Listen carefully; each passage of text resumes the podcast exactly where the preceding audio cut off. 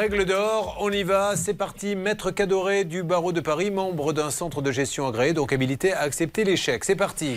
La règle d'or. Maître. Alors effectivement, dans ce cas d'école, en fait, il faut faire un PV de constat d'huissier ou une expertise contradictoire via votre assurance et Mhm. ensuite euh, faire une mise en demeure à votre bailleur. S'il ne répond pas, malheureusement, vous n'avez pas d'autre choix que de faire une procédure de référé compte tenu de l'urgence de la situation en demandant la suspension des loyers et euh, la réalisation des travaux de réparation.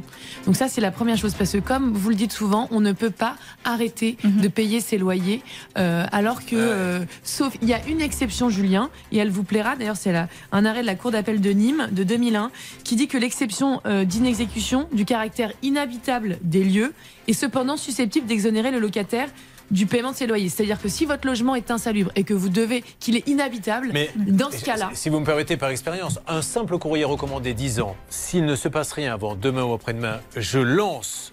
J'ai demandé à mon avocat de lancer une procédure pour bloquer les loyers, ça bouge tout de suite. Exactement. Le pire, et d'ailleurs, quelles que soient les causes, on parle des fois, vous savez, de conditions animales et compagnie, la seule chose qui fait bouger les choses, c'est le porte-monnaie. Voilà, vous ne voulez plus euh, qu'il y ait de maltraitance, hein, mais vous n'achetez plus des tickets pour entrer dans des spectacles.